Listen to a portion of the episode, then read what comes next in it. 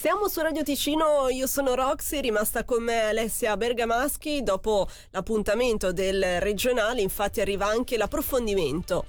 Esatto, Roxy. Questa sera parliamo di famiglie perché questa situazione che stiamo vivendo, ne, ne avevamo già parlato ieri, eh, tocca anche molti nuclei familiari che improvvisamente si ritrovano a dover gestire nello stesso momento sia i bambini che eh, il lavoro. Noi abbiamo raccolto una testimonianza speciale, quella di Sofia, che abbiamo già sentito in parte all'interno del regionale poco fa. Eh, Sofia è una mamma ma è anche una docente delle scuole elementari di Agno, quindi ci può raccontare come sta vivendo questa situazione dal suo punto di vista eh, molto particolare in questo senso. Direi che lasciamo subito parlare lei. Questo periodo è nuovo per tutti e a casa bisogna trovare una nuova routine. Io sono una mamma che lavora al 100% ed improvvisamente mi trovo ad essere una mamma che lavora da casa al 100% ma via computer con anche il mio bimbo che ha 4 anni da gestire completamente e quindi bisogna un attimo reinventarsi. Il fatto che le maestre d'asilo mandino dei materiali da fare mi aiuta molto per impostare la giornata del mio bimbo e poi io come docente ho dovuto un po' rimpostare il mio modo di lavorare a scuola essendo a casa a doverlo fare. Hai fatto accenno al, al, tuo bimbo, possiamo dire qualcosa anche come la sta vivendo lui? Non è facile perché non è una reale frequentazione. Siamo a casa e i bimbi hanno capito benissimo che è tutto nuovo e mio figlio dice spesso che gli manca il mondo e, per mondo si riferisce al suo quotidiano che è il parco giochi e alla vita sociale, quindi agli amichetti.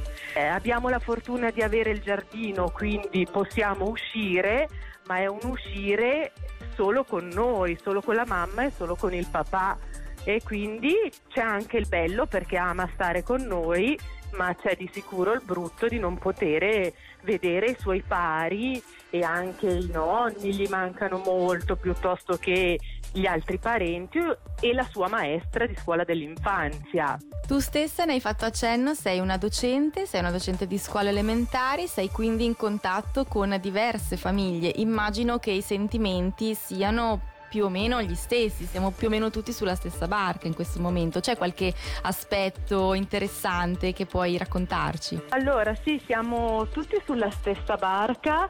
Devo dire che mi ritengo una docente fortunata perché ho dei feedback da parte dei miei allievi e da parte delle famiglie eh, che comprendono quasi la totalità di questi. Quindi in queste prime tre settimane di didattica a distanza ho sentito e ho anche visto mediante lo schermo tanti di loro.